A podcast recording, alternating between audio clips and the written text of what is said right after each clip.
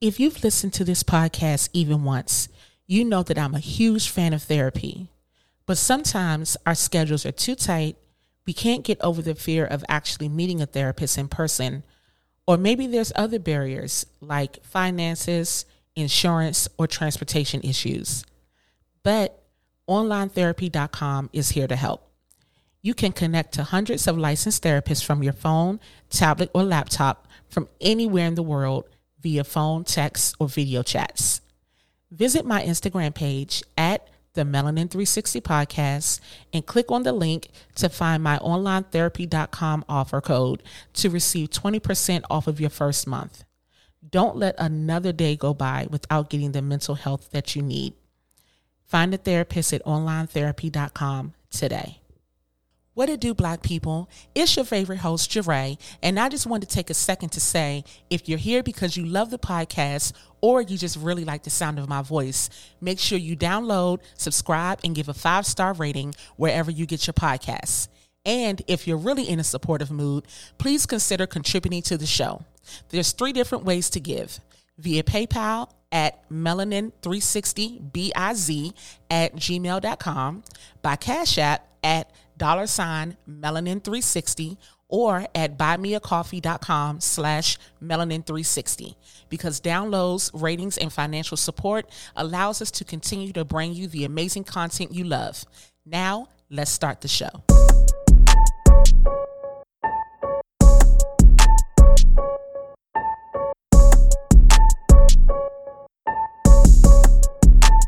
Paving this shit crank.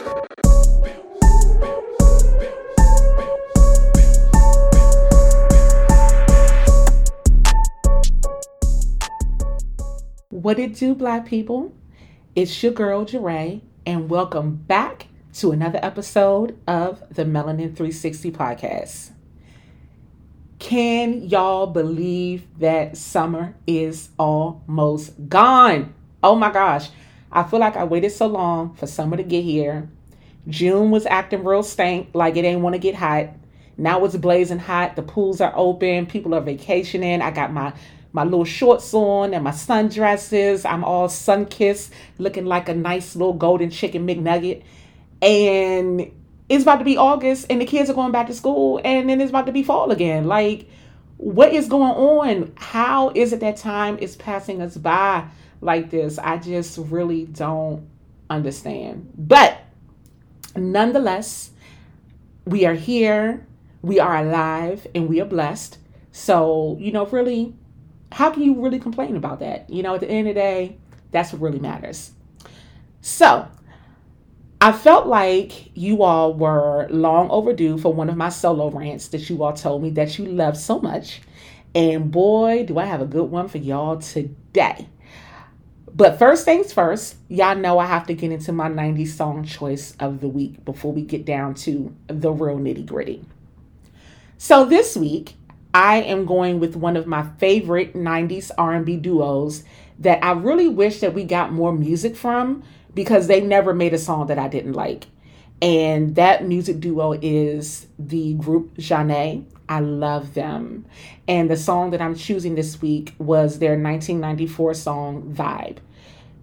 That song was everything to me. Like, even though I was only about 14 at the time, I've always had grown-up ears when it came to music. And I really, really love that song. It's a feel-good song. And it definitely had that mid-90s neo-soul R&B fusion thing that was happening. Like, I feel like the mid-90s was getting on the cusp of the neo-soul movement that would come at the turn of the decade, where you had your Erykah Badu's and your Jill Scott's and all of that came like around the late 90s, right? This was kind of the precursor, and that song was so good. And them girls could sing. They had wonderful voices. And the album was great. Actually, I think both their albums that they did were really, really good. So listen, Zhané, if you're listening to the podcast, and I pray that you are out there, hit me up and let us know what you've been up to. Like, I want to know, is there music I should be searching for? Are y'all still doing concerts? Like, I would so buy a ticket. Like, I really would. I haven't heard anything, but Or if y'all know anything about Zhané, definitely send me an email or hit me up in the comments on Instagram or something, because I need to know where my sisters is at so I can support. All right. So now that we've gotten through all of that, let's get down to business. And I want to kind of give a disclaimer. I realize that I may actually piss a few people off with my views on this topic, but I'm okay with that.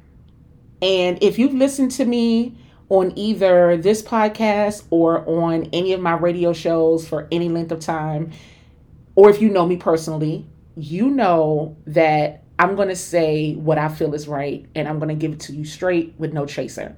That's just how I've always been.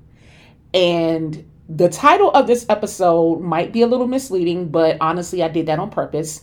Not really as clickbait, but I kind of wanted to make you think about this topic a little bit differently, and you'll see why in a minute. So I'm not going to beat around the bush anymore. Let's just get down to it. So by now, we've all heard about the story of Carlee Russell. But in case you've been living under several rocks the last few days, I'm just going to run down the Cliff Notes version. There was a young lady named Carlee, and she is from Hoover, Alabama, which I understand is right outside of Birmingham. She went missing about a week or so ago. Apparently, she got off of work, and she stopped for some food, and then she made a pit stop at Target for snacks. Now, up until now, this all sounds normal, okay? Hell, this sounds like any random day of the week for me. I'm always stopping at Target for snacks and somewhere for food, but whatever. Anyway, on her way home from work in the store, she's driving down the highway, and she says that she saw a toddler walking down the side of the road wearing only a diaper. She calls 911 and reports that she saw the toddler, and then she calls her sister-in-law to tell her what happened. And in the midst of that call, the sister-in-law said the phone went silent and they never heard from her again. When the police arrived, they found Carlee's car, her phone, her food, her wig of all things, and a few other personal items, except for the snacks. And they also discovered that, you know, there were no other cars on the road, and they never saw any remnants of a toddler. So now by this point, by the grace of God and social media, Carlee's face and her story is all over the internet and on every major local and national news outlet. So I'm sitting at home and I'm damn near in tears at this point because, one, I'm extremely worried about this young lady. And I know that trafficking is real, and I know criminals have used babies and children to lure unsuspecting women. And number two, because I have never seen a non-white missing woman receive this amount of attention. I felt happy and optimistic that she would be found. And then at that point, I began to post about it on my own social media pages. And I was texting the story to all of my girlfriends, warning them to be careful and asking them to send up prayers for Carlee. So the next day, they showed folks looking for her. People were sending in donations to help find her. And the family was holding press conferences as well as the police department there in Hoover, Alabama. But, you know, the Twitter sleuths, honey, they going to get to tweeting and doing whatever it is that they do. And the police as well started discovering things and piecing together parts of the timeline and evidence. And shit was getting a little bit fishy. One of the first suspicious things that they found was that they found the traffic cam of the area where her car was and where she claimed to see the toddler. There was no evidence on this camera of anything that she said. And Carlee actually said that there weren't any other cars around, but the camera showed otherwise. Like, it was only like 9-something at night on a weekday. There were plenty of cars. This was an interstate. So this wasn't like a backcountry road. It was an actual interstate. There were plenty of vehicles that were driving past, and no one else made any 911 calls about a baby on the side of the road. So now everyone, including me, is kind of giving a little bit of side eye to her story. But I said, you know what? I'm going to give it the benefit of the doubt. I'm going to wait until we get more information. So fast forward, she arrives back home like a day or two later. She shows up on her parents' doorstep, supposedly dazed and confused, and they took her to the hospital. Now, the internet is going wild at this point, all right? Like, y'all are going ham out there. Shortly thereafter, the police chief held a press conference, and they stated that they found no evidence of a crime and that her internet search history looked equally suspicious. Now, some of the things that she researched in the days leading up to her disappearance included the movie Taken. And y'all know that movie is about like trafficking and kidnapping. She also searched how to steal money from a cash register. She was later found with over $100 in her sock, which turned out to be money that she took from her job, which she now has been fired from.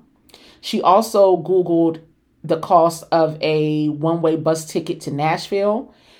And she also looked up what was the cost and the maximum age for an Amber Alert, amongst other things. She initially told police upon her return that she was kidnapped by a man and a woman, but was able to escape. Long story short, she eventually released a statement through her attorney stating that she made the whole thing up. That's it in a nutshell. So I know I ran through that kind of fast, but if you want the longer version or you want more detail, you want to look it up for yourself, because that's not really why I'm here today. I say all of that to say, don't call me Carlee. And what I mean by that statement is this. If you hear that I'm missing or evidence leads people to believe that I've fallen victim to foul play, believe that shit, please. All right. If you see my car on the side of the road, or I don't show up to work for 3 days, or you ain't heard from me and my phone is going to voicemail, this, that, and the third, or, you know, I have a few girlfriends that I constantly share my location with. If that location goes dead or it ain't moved in 3 or 4 days, there is something wrong. Look for me. Period. All right. I do not want to be thrown to the wind because someone who happens to look like me misled us about her disappearance. Now, for whatever reason, this country, and this includes other Black people, believe that the thoughts and actions of one Black person are somehow indicative of how all Black people act and think. And for whatever reason, we tend not to hold other races and other groups of people to that same standard. This is something that I have never, ever understood. We've been saying for years now how missing Black people, and particularly missing Black women, are never elevated to the national stage. And Carlee may have been one of the first, but I implore you to not make her the last. The next time a woman of color goes missing, y'all better tweet and post that shit just like you did for Carlee. People are actually saying now that they wish they could get their prayers back that they sent up for Carlee. First of all, God is not Amazon, okay? There are no refunds on prayers. And if you're even thinking this way, I feel like you need to check yourself, because if you're sending prayers that come with stipulations, that's a you issue.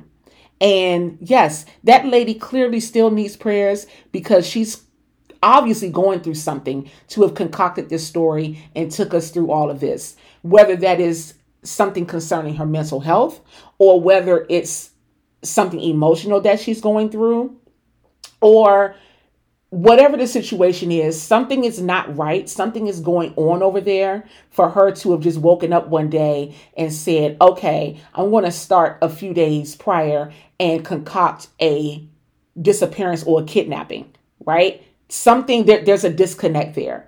I don't know what the outcome was that she was looking for. I really feel like she didn't think that she was going to get this much attention, because history will show that Black women are never elevated to this level when it comes to them being missing. So she probably thought this wasn't going to go any further than the Hoover, Alabama Police Department, if that. She had no idea she was going to wind up on every social media site, in every group chat, on CNN and NBC and all of that. She had no idea that was going to happen. And quite frankly, I mean, I could see how she kind of thought that it wasn't going to happen. Does not excuse what she did at all. And I want to be very clear that I'm not excusing her behavior or excusing her actions by any means. I'm simply saying she probably didn't think all of this through and never thought that anybody was really going to pay attention to what she was doing. All right. Now, I also want to say this again, why I say don't call me Carlee. According to the National Crime Information Center, also known as NCIC, Black women and girls only make up about 7% of the U.S. population. However, we account for 36% of all missing female cases in America.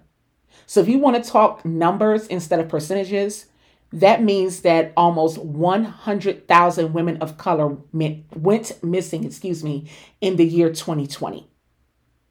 And I say women of color because I also want to be inclusive of my Latinx, indigenous, and trans women as well. All right.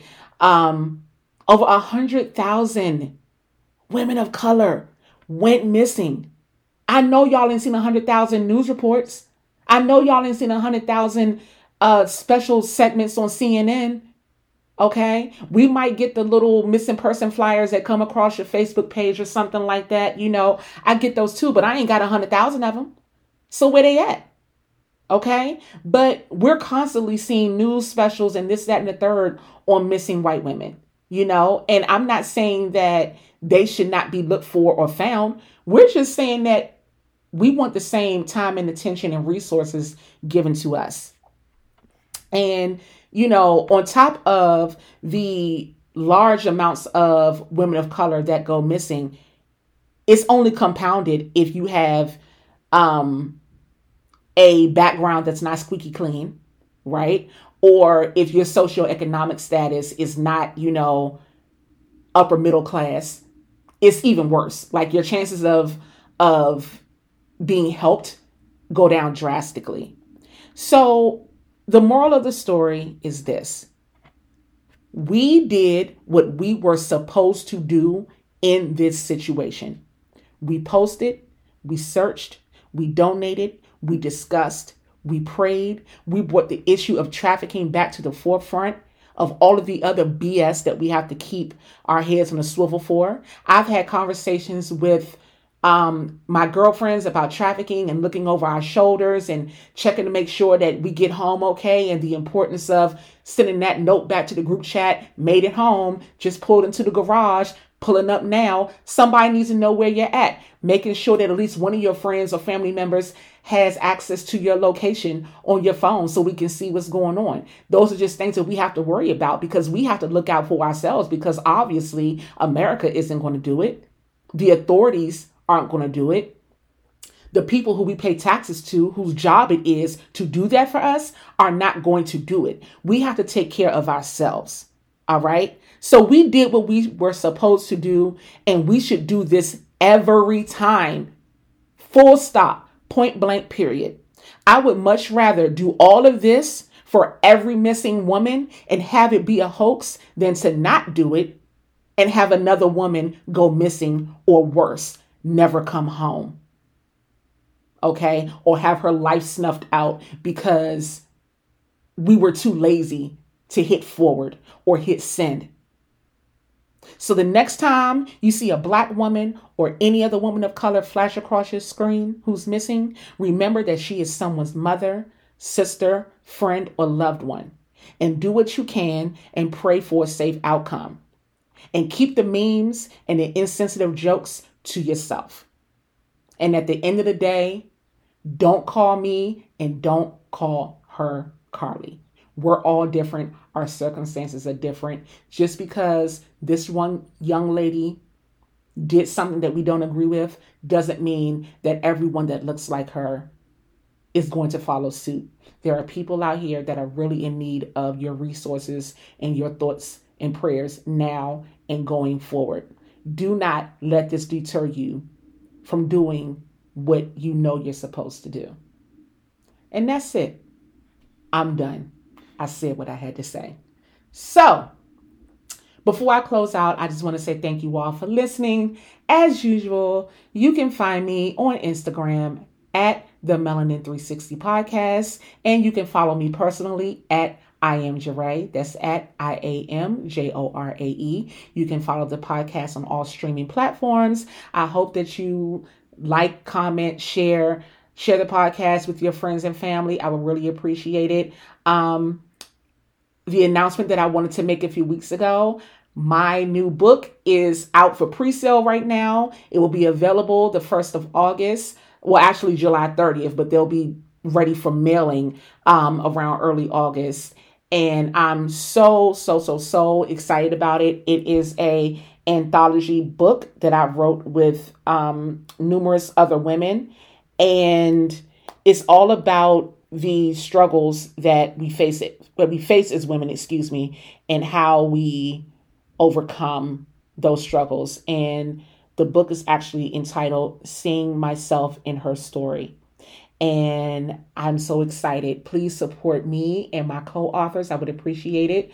You can purchase the books on my website, www.melanin-360.com. And my ebook is still for sale. So you want to start a podcast? That's also available on my website. And also, if you are looking to start or revamp your podcast and you would like to do a one-on-one consultation with me, I also have those on my website as well. So feel free to send me a note on my website or on Instagram and reach out. And I just want to thank you all for the continued support. Thank you for everyone who has booked a consultation with me. There are people that have their podcasts up and running. Thank you for everyone who has purchased a book. Thank you for your support and everything you've done for me over the years. And with that being said, I will see you all next episode. Peace.